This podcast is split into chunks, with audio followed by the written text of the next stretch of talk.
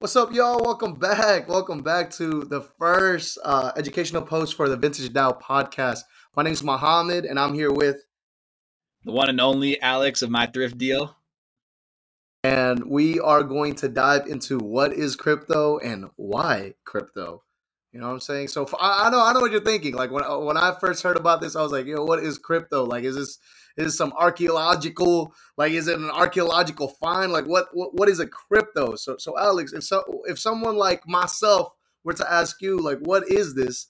What is crypto? That's a great question. Technically speaking uh, crypto is a form of a digital asset based on a network of computers that's distributed across a large number of computers. And this decentralized structure allows uh, you know outside control. It's not necessarily controlled from one point of government or one central point of authority. That's incredible. And, and like, what are some examples? And I know I've I, I know about Bitcoin and I know about Ethereum and a couple of other different types of cryptos. But if you were to break those two down, like uh, the the fundamentals, as you said, of crypto is Bitcoin and Ethereum. What are those two, and what are the differences? Yeah, absolutely, absolutely. Bitcoin was really kind of like the OG of crypto, if you will. Uh, it was the first one. I want to say it's about 13 or so years old, somewhere between 12 to 15 years old. But really, it was it was revolutionary for the time, and there's a lot of principles with Bitcoin that have made it why it's still the number one valued cryptocurrency today, with the advancement of all these other ones. And the main features of Bitcoin, there's only 21 million of them, so there can never be any more than that. Versus if you think about inflation in the U.S. during the pandemic, 25% of the entire U.S. money supply was printed in a six month period. So it's no wonder today we're going to the grocery store and seeing prices doubled. You know, inflation is real. It's very easily done by the government due to the constraints and the control that they have over it. So crypto, removing that central point of authority to money supply is revolutionary. And back to Bitcoin, like I said, there's 21 million of them.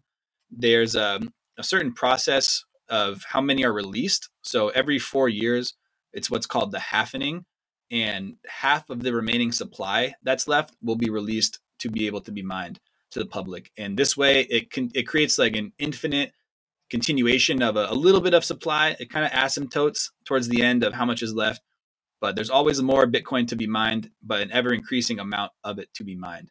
And you're probably wondering what the heck is mining. You know, yeah, what the heck is mining, man? Like, I yeah, I know, yeah. I know, I know. Yeah, like we got to go to, we got what? We got to get some pickaxes right now. Like, where are we going? Get your, get your pickaxe, get your shovel. No, no. um, it is, it is kind of like that, but in the digital sense of it. So when you hear the word mining, all you need to really think about is that computers are doing a digital form of mining. They're solving these complex algorithms, and if they are able to solve that algorithm then they are able to push the block of transactions that they have tied to that to the the network. And and for doing that they get a reward and the reward is bitcoin or whatever currency they're they're mining for. So mining is how new bitcoin is it goes from you know like like a mineral in the earth it gets plucked out and put into circulation in the world. So that's essentially what the, the mining computers are doing. All you need to do that i mean all you need to do that is uh a higher powered computer, probably some NVIDIA graphics cards, maybe six of them or so, and a stable internet connection. So a couple thousand dollars, you could start mining it if you want to, um, but of course that's up to you as an individual and what your utility costs look like because it is it is energy intensive, and that's actually one of the kind of the gripes about Bitcoin is how energy intensive it is. And Bitcoin uses a process called proof of work, and you might have heard of proof of work or proof of stake. POW or POS. So proof of work, again, that's Bitcoin's validation method for validating transactions on the blockchain. And pretty much it's this mining process. It's these checks and balances. It's very labor or it's very energy intensive to do that. Whereas Ethereum is moving to a proof of stake mechanism. So instead of these miners doing these complex energy intensive algorithms, the proof of stake is essentially saying, hey, me as a validator, I am putting my trust in the network. I'm putting up this amount of collateral. In the Ethereum case, it's 32 Ether is how much you need to be a validator. And essentially, you're saying, I trust the network's ability to do its job. If it does something wrong, take it from this pool that I've put up as collateral, more or less. And it doesn't go wrong. it's a computer program. So it's pretty good. And for doing that, for people putting up that proof of stake amount that they have, they're getting that same reward that miners used to get in the past as well. And so I just mentioned mm. Ethereum. I didn't tell anybody what Ethereum is. Muhammad, I don't know if you want to tell the people in your mind or in your words. Yeah, I'd, I'd love to. I'd love to. I'd love to. Yeah, no, and I just want to also say, as y'all are listening to this, watching this work, whatever, however you're consuming this uh, video, audio, you know what I'm saying? These files of knowledge right now. I just want you to know that please take it like a step at a time. If you have to rewind, re-listen to something we just said, like please do. Like uh, this is designed to be able to be listened through all, on one through, and you should be able to catch it. We'll try our best to pace ourselves, but at its core, um, Alex keeps on telling me this as I learn more about crypto, but you have to hear it really like four, five, six times before you truly just receive it. Then you get to the understanding portion. So, uh, Alex just kind of broke down what Bitcoin is, and a lot of times, a lot of the gripes with uh, all types of different cryptocurrency and people that don't know about crypto is the mining, right? Because he said it was energy intensive and whatnot, um, and and that works through a system called proof of work. That's what the mining is. So when we talk about Ethereum, which is proof of stake, it's uh, putting up a collateral, put uh, that, that that that that we do own, whether it is like an actual U.S. dollar or some other type of collateral. Um, this takes away the need to do the proof of work method of mining for Bitcoin and Ethereum is like I don't know. It's always interchangeable, right? Some people say Bitcoin's number one. Some people say Ethereum's number two. Right, some people right. say Ethereum's number one. But Ethereum, how it was explained to me is it's like the internet of cryptocurrency. The internet of cryptocurrency. Alex, can you expand on that for the people? Yeah, absolutely. It's I, I, I call it like the internet of crypto because it's basically the layer of, of blockchain of crypto that allows for all of these other applications to be built on top of it. So all of these DeFi applications, all of these NFT applications, smart contracts, etc., all of that is built on top of the Ethereum network, and ETH is the currency that powers the network. So every time there's a transaction that's done on the Ethereum network, you pay what's called a gas fee, and that's a, that's basically the transaction fee for being able to process a transaction on the Ethereum network. And again, that's paid in ETH. So the value of ETH in large part is due to the value of the Ethereum network. You know, how valuable is it to transact on this network? Ethereum is the most secure network out there. That's why for me, I'm willing to pay a little bit more for my transaction fees in order to have that peace of mind that I'm not going to get shut out of the network for a week or my transaction is not going to fail or I'm not going to get robbed or anything. You know, security is one of the most, if not the most important tenets of a, a strong cryptocurrency network, and Ethereum's is the strongest even though it's not as fast as some of the other ones and it is a little bit more expensive, again, the security is unmatched. And especially for accounts that are moving a large volume of dollars, you, are going to pay more for that security. So I like Ethereum personally, in my opinion. And again, this is up for anybody's interpretation. In my opinion, Ethereum's value far exceeds Bitcoin's just because Bitcoin is kind of like a digital gold. And there's a lot of value for that. You do need to have that kind of safe store of value on the blockchain. Bitcoin represents that. You can't, the supply is set. You can't make more of it. These are all important factors into what makes a valuable cryptocurrency.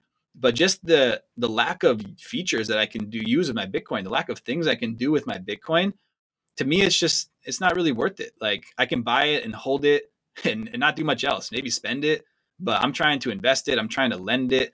I'm trying to borrow against it. I'm trying to buy some art on the blockchain with it you can't buy an NFT with Bitcoin straight up. So for me, again, Ethereum, it's the internet layer of the blockchain. ETH is the mechanism that powers the blockchain. And all these other currencies you can swap for each other. So any of these applications, just for example, the most popular DeFi application it's called Aave, A-A-V-E. They have their own token. And on the Ethereum network, I can swap Ether for Aave in seconds more or less. So all of these different coins, they're all exchangeable for any other coin that's built on its network. So Ethereum has the largest network, the most secure network, the most developers working on their network, and the smartest minds. Vitalik is the creator of Ethereum. He's a brilliant, brilliant man. It's it's the project that I want to be behind. It's the project I've been buying. I've also been buying Bitcoin since 2017, but again, most of my money, if not all of my money, is pretty much in Ethereum. And so. I just want to um, add in because I know he just mentioned something called DeFi. Uh, and I think that was the first time we mentioned it on the episode so far. You'll keep on hearing this term DeFi throughout uh, our time together. You know what I'm saying? And it stands for decentralized finances. And um, before we jump into DeFi, I do just want to note like a lot of times, uh, at least for me personally, because I don't want to speak for the world, like my hesitation with cryptocurrency, my hesitation with um, any type of cryptocurrency and crypto in general was the uh, environmental issues, right? We talked about it a little bit with Bitcoin um, and how uh, energy extensive the mining is, and the Ethereum network uh, that is working off ETH is uh, is much less bad, much less environmentally harmful, um, but it does still take in the um, the gas the gas fee, and the gas fee uh, uh, is is the section where the Ethereum network is still working on. And I know that there's so much other development that's being worked on to make it even more better. There's like layer two and all this stuff, but we don't we we, gonna get into that later. I just want to note that like all of every, every all, all of this all of this is like is like not even a decade old. You know what I'm saying? Like it, it's these this so much is still being innovated, so much still being created. Um, and I want to first and foremost uh, say all this because we want to stay as transparent as possible in our attempt to educate, in our attempt to redistribute this educational resource, the intellectual resources. You know what I'm saying? But DeFi, to come back to DeFi, was one of the big reasons why I kind of jumped into this space. Um, uh, decentralized finances. Uh, Alex, would you like to expand on DeFi a little bit? Yeah, definitely. And I just want to say one thing too before I talk a little bit more.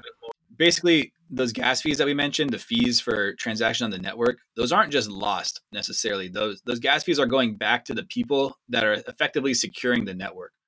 And whether that's through the proof of stake or the proof of work, whatever it is, those fees are going back to the people again that are helping secure the network. So the higher the fee, theoretically, the more secure the network is, and the more value that the general public is putting on that network. You know, the, the gas fees fluctuate with vol- the demand in the market, the volume of amount of transactions that need to be processed on the blockchain. And you've probably heard the word blockchain before. We haven't got to talk too much about it yet, so I do want to give the people a little bit of background on what blockchain is exactly. Pretty much, the blockchain is just a decentralized um, database that's shared among the nodes on a computer network. And as a traditional database, most information is stored directly on site versus on the blockchain. It's extremely decentralized. It's stored across computers all over the world. And this is this is a monumental shift in how data is stored and preserved.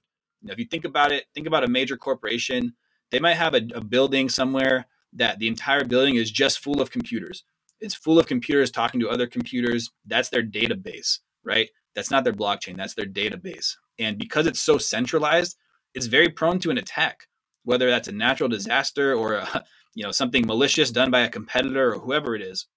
By having all of their resources and all of their information stored locally at one site, it's it's really prone to an attack. And if that goes down, we saw when Facebook went down a couple months ago, nobody could log into Facebook or Instagram or anything. It's it's yeah, a Instagram. anytime Instagram messes up, like uh, a lot of my work, a lot of my business through secondhand scoops happen on Instagram. When that exactly. breaks down, it's like I can't really do much right now. You know. Exactly. So with the blockchain, because it's it's stored amongst all these different computers, could be your computer, my computer, if we wanted it to be, all over the world. I don't want to say it's foolproof, but it's it's as best prepared as possible to prevent from any type of attack or any lag or downtime in the network because if something's happening in the US, in Canada, they have the computers up. If it's in Canada and Mexico, they have the computers still up. So that decentralization factor of crypto is one of the major tenets of what makes this like a viable technology. Why is this valuable? Like, why should I give a crap about it?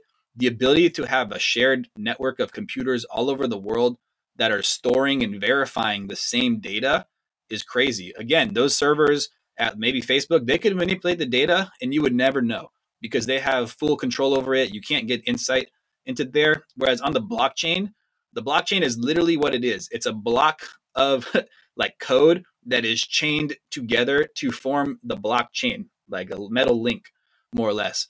So basically, the blockchain, it, they store certain amounts of data, and once the block is filled, that's when one of those miners tries to verify the block. And then when the block is verified, it's pushed to the network. It's stored locally, or sorry, it's stored digitally. Everybody can see it. I can go right now and find any transaction from any point in time. Literally, if I and if I had the transaction hash, I could get directly to it. So again, blockchain versus database. Why is a blockchain better than a database? It's fully decentralized. It's stored all over the world. It's 100% transparent. These are these are major shifts. Like you're, you probably might need to hear this again. Like Muhammad said, it takes a long time. It's taken me five years to get to a point where I feel like comfortable explaining some of these things. Muhammad has picked up incredibly fast. I'm very impressed with how quickly. And I still don't even understand it. Like I, I know, I know exactly. a little bit. You know, I, you know, but I still don't understand it completely, completely. Or exactly. at the very least, if Alex wasn't here, I don't know if I'd be comfortable like telling people. You know, because I need to make sure I don't want to misinform the people.